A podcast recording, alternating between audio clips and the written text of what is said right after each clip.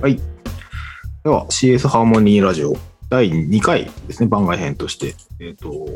始めたいと思います。よろしくお願いします。お願いします。えっ、と、今回はですね、私がちょっと本編のエピソード1の第4回だったかな？言ってた、丸田さんが言ってた話がちょっと、もう少し深掘りしたいなというところで、えーこれ何かというと、丸田さんが言うと、お客様が言ってることを鵜呑みにしないっていう趣旨のお話をされてました。ちょっとここをもう少し深掘りたいと思うんですけど、もう一回ちょっとこの辺の話簡単にしてもらってもいいですか、丸田さん。そうですね、あの、ま、毎回全部っていうわけではないんですけど、はいお客様が言っていることが必ずしもその正しいわけではなかったりする場合もあるだったりとか、まあ、お客様自身もそのニーズとか課題とかが、えっと、まあ、本質的にはこう、分かっていなかったりする場合もあるので、うん。とまあ、そういうところは注意しないといけないですよね、であったりとか、あとは、まあ、その、お客さんがその時何か求めていたりとか、えーただ何か困っていることっていうのは、まあ、一時的で、まあ、割とお客様がこうしてほしい、ああしてほしいって言っても、えーそれ以外の方法で解決、簡単に解決できることも、えーあると思いますし、うんあの、まあ、そういったところで、えーお客様がえー言ってることを全て100%毎回正しいわけではないとは思います。で、まあ、本当に、えっと、そのお客さんの言ってることが正しいのか、その背景にあるのは何なのか、割とそういうクリティカルシンキング的に、えっと、接していくっていうことも時には大事じゃないかなとは思います。うんありがとうございます？まあ、これちょっと本編での方で私も喋りましたけど、基本、私も人の話半分聞いてないのは、この辺の話に気にするのかなと思ってますね。なんか、あんまり鵜呑みにはしないという、まあ、疑ってかかるのが研究者だと言われると確かにその通りでもあるんですけど、そういうスタンスは持っているかなと思います。なんか、堀さんとか、その辺、はい体験談とか感想とかあります、そうですね。うん。僕はひょっとしたら皆さんと比べたらまだ鵜呑みにする方なのかもしれないですけれども、同じような経験は結構あるかなと思ってて、ゴールで目指すものを聞いていくと、曖昧な状態のまま続いていって、うん。で、結局、なんか何がしたいのかよくわかんないな、みたいな話とか、その、言ってることが真ではないっていう話よりもひょっとしたら僕は言語化できてないっていうシチュエーションに合う、合ってる方が多いかもしれないなっていう感じですね。うん。うん。なんで一生懸命出てきた言葉はちょっと信じてしまうことがちょちょいちょいあるかなっていうのが逆にあります。僕もそれはなんとなくわかります。なんか今日もその辺の解像度を上げていきたいなと思っていて、なんでそうなるのかなも含めてなんですけど、逆説的になんかこう、客お客さんの言うことを鵜呑みにするとどうなるんですかね？お二人どう、どう思います？まあ、お客さんの例えば言っていることが、まあ、7割ぐらい正しかったとして、3割ぐらい、うんまあ、他に良い回があるとすると、なんかお客さんに言われたものを例えば出したり、やってあげたり、あるいはこう対応を何かしら、まあ、していったときに、100%お客さんがハッピーになるもの多分出ないだろうな、っていうのは思います。まあああ、なるほど、なるほど。逆に、まあ、その、そのある一顧客に対して、えーうん全部何か要求なり言ってることに飲みにしたときに、そのお客さんだけは100%、まあ、もしかしたら満足させられるかもしれないですけど、うん他のお客さんは、えっと、必ずしもそうならないだろうな、とは思います。なので、お客さんの言ってることが100%正ではない場合に、それを聞いてしまうと、えーどこかに不整合なり、歪みなりが生まれてしまうっていうのは、えーあると。まあ、ちょっとこれ、私の体験談的なあれですけど、お客さんの中で整合性が取れてない時あるじゃないですか。あの、人、人がですね、あの、うん。A さんと B さんがいて、実はうん A さんと B さんが言ってること違ってて、で、あの A さんのことを鵜呑みにすると B さんに当たりに行くと実は全然違う話になっていて、うんなんだこれみたいな感じになることってあるじゃないですか。なんかそういうの、社内政治なのかわかんないですけど、なんかそういうのも実際あるなとは思うので、全部を聞くのは聞くんでしょうけど、鵜呑み、聞くは聞くじゃないですか。あの、お話は。で、情報をどう取るとか整理するかみたいなところが多分大事なのかなっていうのは今ちょっと聞いてて思いました。うん。うんえ逆にどうして鵜呑あの、これって人によっちゃうのかもしれないですけど、鵜呑みにする人も実際いて、僕の周りでも。んそういう人ってどうして鵜呑みにするんですかね？なんかどういう人が鵜呑みにしやすいのかみたいなのってあります？パターンぐらいあるかなと思うのは、方面はホスピタリティが強すぎると顧客志向が。ん。これは良くも悪くもなんですけど、そのうんお客様は神様だ的な精神で、うんああ、おっしゃる通りですっていうスタンスでちょっと望みすぎちゃうと、あの、うんやっぱりお客様が言ってることが仮に間違ってたとしても、いやでもお客様が言ってるからみたいになっちゃううん。はあるかなと思います。で、仮にそうじゃなかったとしてもパターン2としては、うんえっと、そのクリティカルシンキングとかロジカルシンキング、構造的思考力みたいなのがちょっとトレーニングが必要な人。うん。なんか例えば、あの、はい A イコール B、B イコール C って言ってるのに、A は C じゃないですよねとか言われると、あ、いや A は C じゃないですよねって言っちゃうような。いやいやいやいや、違う違う違うみたいな。結構あの、笑い話ですけど、でもなんかそういうのって結構起きてる気がするんですよね。うんなので、なんかそのあたりの思考力のトレーニングが必要な人ってそこに気づけないから鵜呑みにしちゃうとかはあるとなるほど、なるほど。あとは、多角的な視点がちょっと欠けている方とかもちょっとそういうの陥りがちかなと思うんですけど、うん。なんか例えばじゃあ、カスタマーサクセスがお客様に相対するときって、SARS のビジネスモデルであれば、の個別のお客さんの話だけをこう聞いて何かプロダクト開発に反映するとか、その顧客対応するとかって、ある種必ずしも正解じゃないときはあるんですよね。うん。ある顧客 A が言っていることって、じゃあ残りの B から Z まで、えー数多くのお客様にとっても共通する課題感なのかとか、えーその A という顧客の言っていることを信じたときに、他の B から Z までのお客さんに、なんかこう、対応するリソースはあるのかとか、なんかそのいろんな観点があるじゃないですか。うんこのお客さんの言ってること正しいかもしれないけど、でもこれってうちの事業収益的にプラスなんだっけとか、うんなんかそういう多角的な観点がなくて、えっと、自分の視点だけ、顧客の視点だけいうのだと、あの、うんお客さんが言ってるから、こう、やらなきゃ、みたいになっちゃう。うん。うん。そういったので、割と、うん鵜呑みにしちゃいがちな場合はあるんじゃないかなと。なるほど、なるほど。うん堀さんどうです？僕はまず頭に浮かんだのってやっぱ素直な人がそうかなって思っちゃったんで、まあホスピタリティに近いんですけど、ですねで、松さんの言ってた三分類って、独立してるわけじゃなくて、多分それぞれの要素的にこれ持っている人がなるっていうか、なんかそうなってる人はそれぞれの要素全部当てはまるかなっていう気はするんですよね。確かに。まあ、たまに政治的な思惑とか、なんか、いや、鵜呑みにした方が得だみたいな判断がある場合は例外かもしれないですけど、やっぱり、えっ、と、ホスピタリティがむちゃむちゃ高い人だと、クリティカルシンキングとかできてるのに、ホスピタリティ優先させてしまってるっていう時点で、クリティカルシンキングが結果的にできてないって見られちゃうので、あの、そのあたりは、うんと本人じゃないとわからないところはあるんですけれども、結局、それぞれがなんかこう絡んでくるかなっていうのは思ってて、で、なんでそう思うかっていうと、僕もなんか、う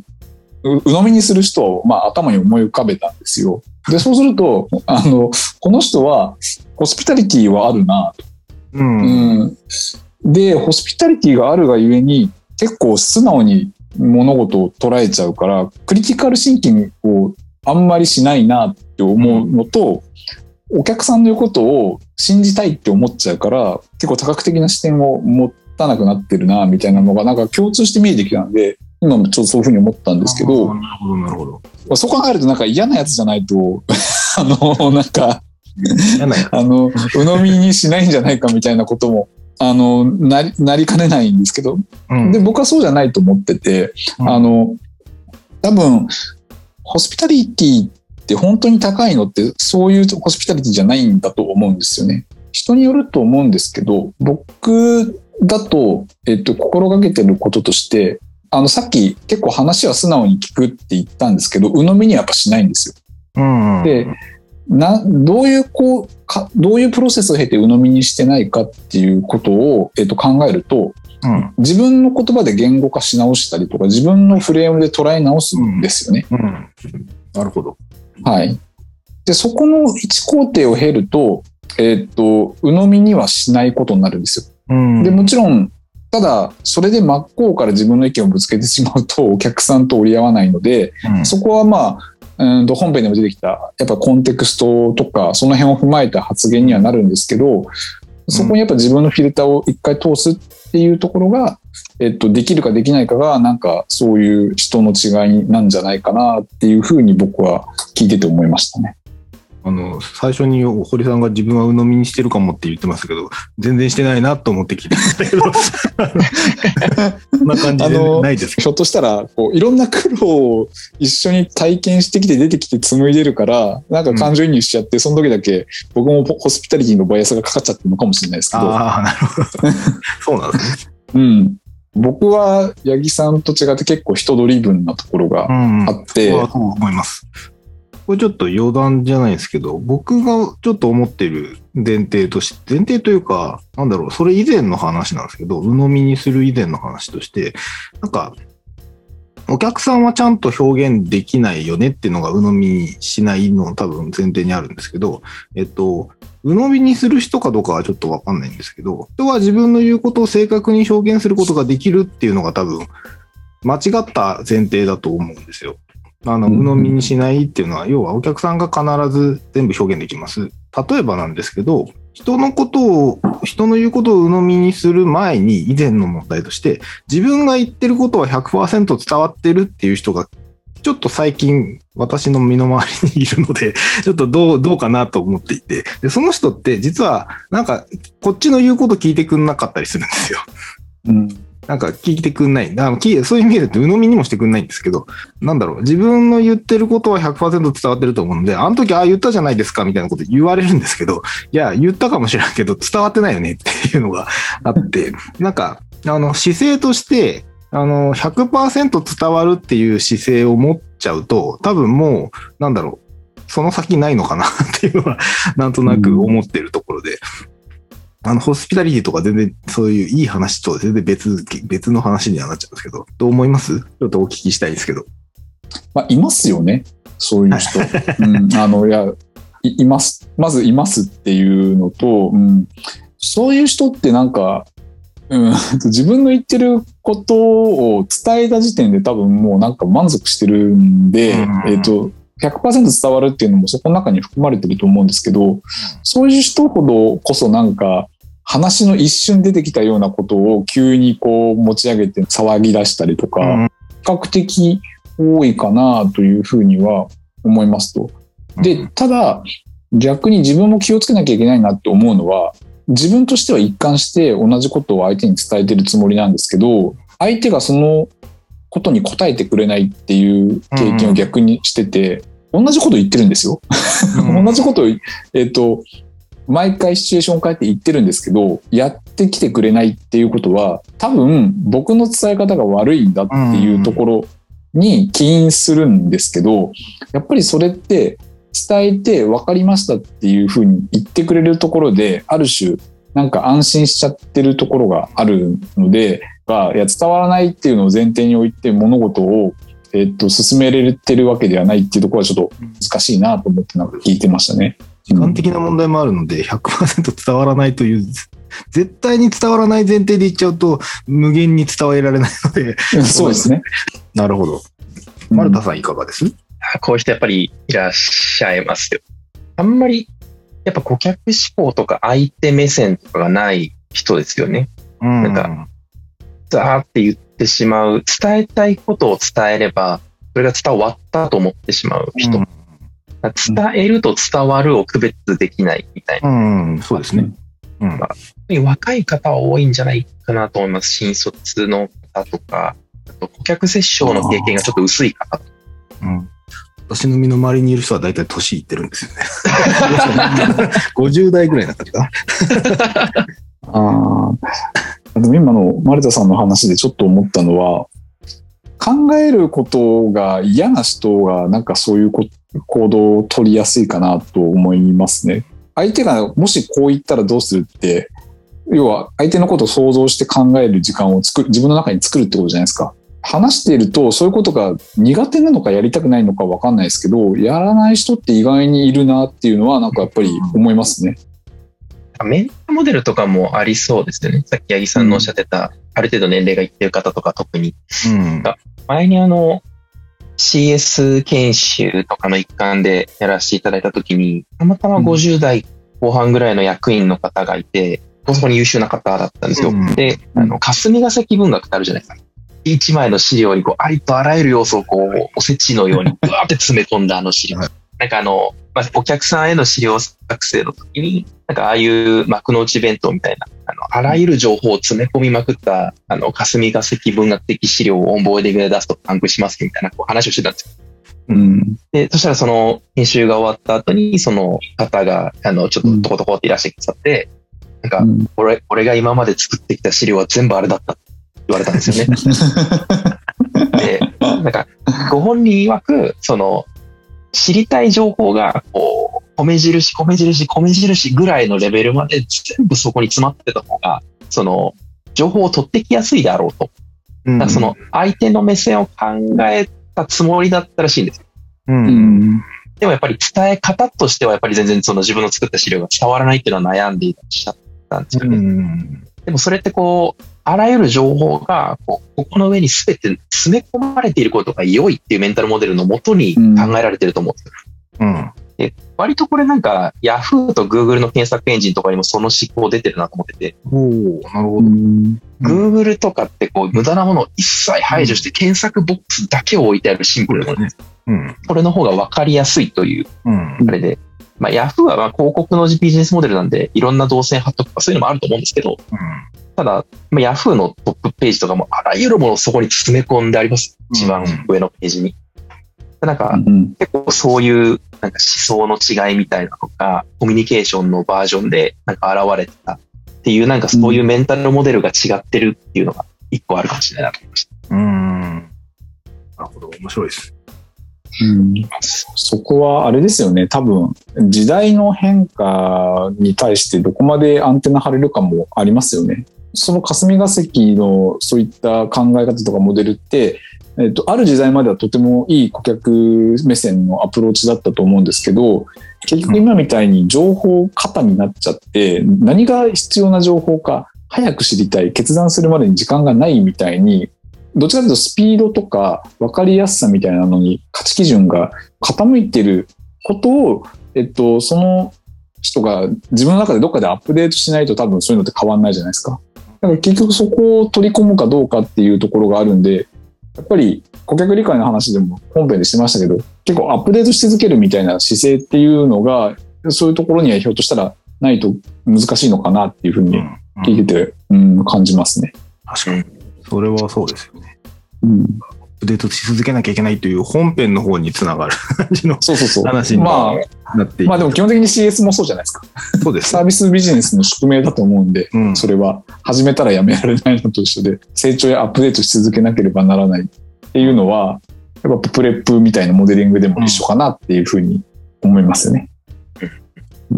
ちょっと今回のあの番外編で、一応最後の方の話のトピックにしようかと思ってるんですけど、難しめの話しますね。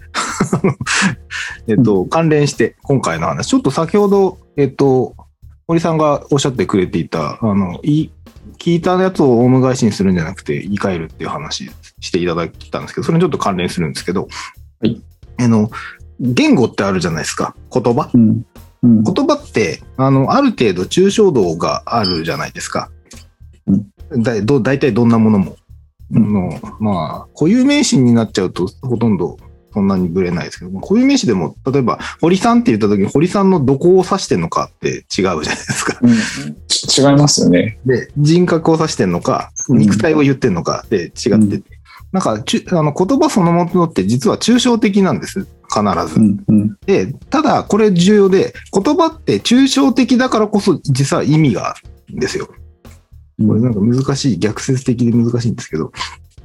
えっと、言葉の認識って人それぞれ違うじゃないですか。例えば、お肉って言った時に、それぞれ違うものを印象すると思うんですよ。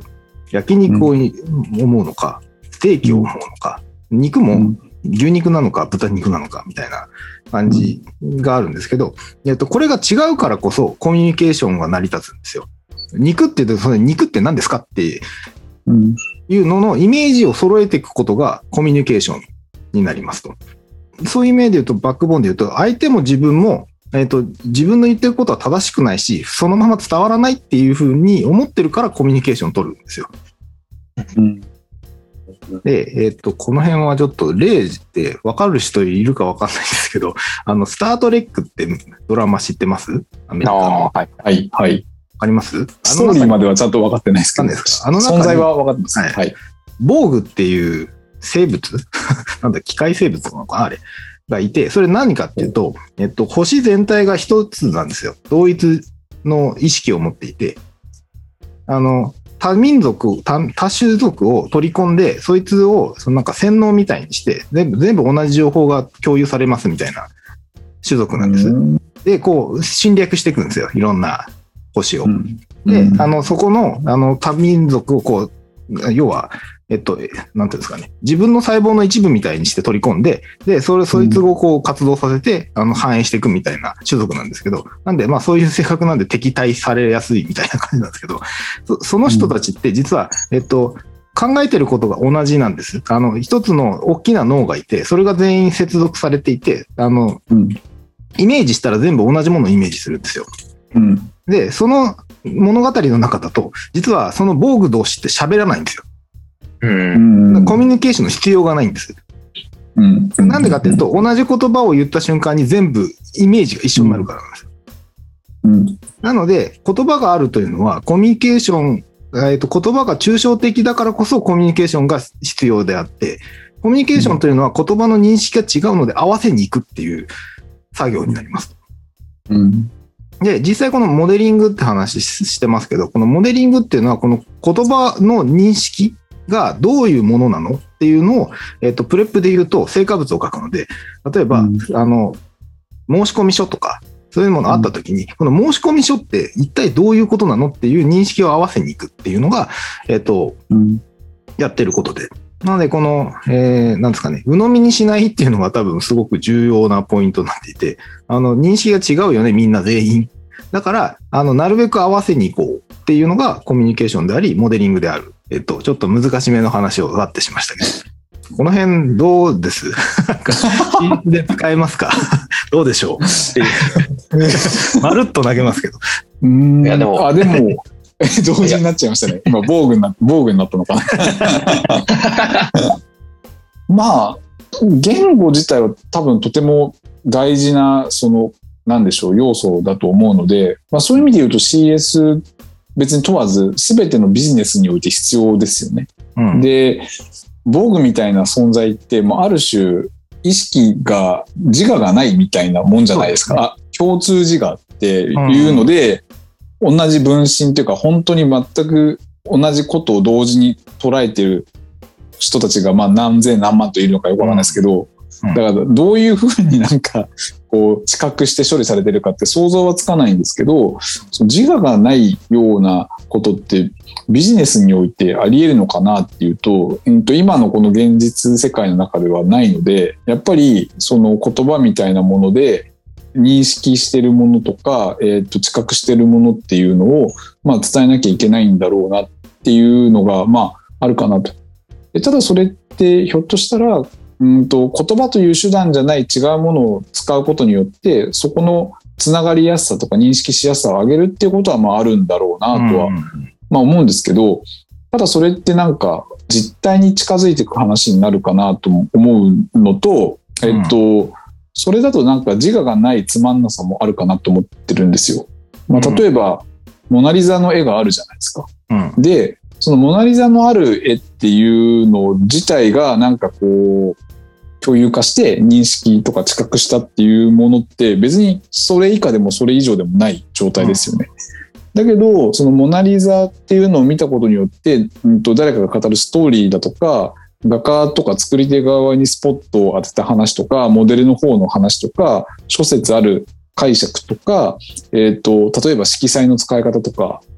いろんな軸で説明ってできますよね。うん。うん。それってモナリザ自体の魅力を引き上げたりとか、あの、要は、こう、興味を持ってもらうために、うんあの、必要というか、こう、一役買ってる要素だと思うんです。うん。それって CS も全くそこはそういう観点で言うと一緒だと思ってて、うんそのお客さんのやってる業務とか、お客さんのやってる事業を成長させるっていうところを考えたときに、こういうことやりたいんだっていう絵だけもらって、それを共有したからって言って何も始まるわけじゃなくて、そこに見えるストーリーとか、自分の自我に対しての認識っていうのをぶつけて、次の新しい実態とか、新しい価値を作るっていう活動に歩き出すっていう意味だと、なんか多分言葉がないとそういう行動に行かないよなっていうふうには、なんかそういう説明っていうか話をされて、ちょっと改めて思いました。うん。ありがとうございます。丸田さんどうです？やっぱりそこの、なんていうんですかね、言葉の違いみたいなのがあるからこそっていうのはおっしゃる通りだと思いますし、逆にその言葉の違いを埋めていくのがめちゃくちゃ難しいなっていうのを改めて感じました。やっぱりあの、特にそのメンタルモデルが違う方とか、あとはまあ国語力の弱い方とか、ん。あの、使ってる言葉の意味がバラバラだったりするんですよね。そうですね。なんか、やれ、抽象化とかって言っても、うんじゃあ抽象化の、まあ、さっきのまさにさっきの話ですけど、抽象化というものの理解が違ってたり、そうですね。うん。なんかそういうので結構、あの、事細かにその言葉の定義をすり合わせながらコミュニケーションしていかないと、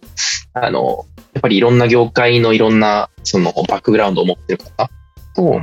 正しく会話していくって難しいなとは思いました。特にその CS 文脈で言うと、まあ、バーティカルサースの方、あの、同じ業界の中で、えーいろんなお客さんに提供しているような、あの、サービスをやられている方であれば、まあ、ある程度その、業務であったり、常識であったり、その言葉の中身とか使い方とか、揃ってるんですけど、ホリゾンタルと言われている、なんかいろんな業界の、いろんな業種の方々に対してサービス提供しているか、相対している CS の方とかは、多分その、いろんな業界の中での常識とか、いろんなこう言葉の使われ方みたいなのがあるんですよね。うんなので、それをさっきの鵜呑みにするじゃないですけど、あの、言葉通りに、自分の理解としての言葉の表面通りに受け取っちゃうと結構事故ることが多いなというのは思ったので。なんかこのうん、自分と相手の使っている言語は違うんだっていう、その前提に立って会話するってすごい大事だな。ありがとうございます。まあ、こんな感じですかね。ちょっと長くなりましたけど。えっ、と、テーマ、えーうん。は、なので最後に、今回のテーマは、えっ、と、言葉は抽象的だからこそ意味があるというところかなと思うところで、えっ、と、この番外編は一旦終了したいなと思います。はい、ありがとうございます。ありがとうございます。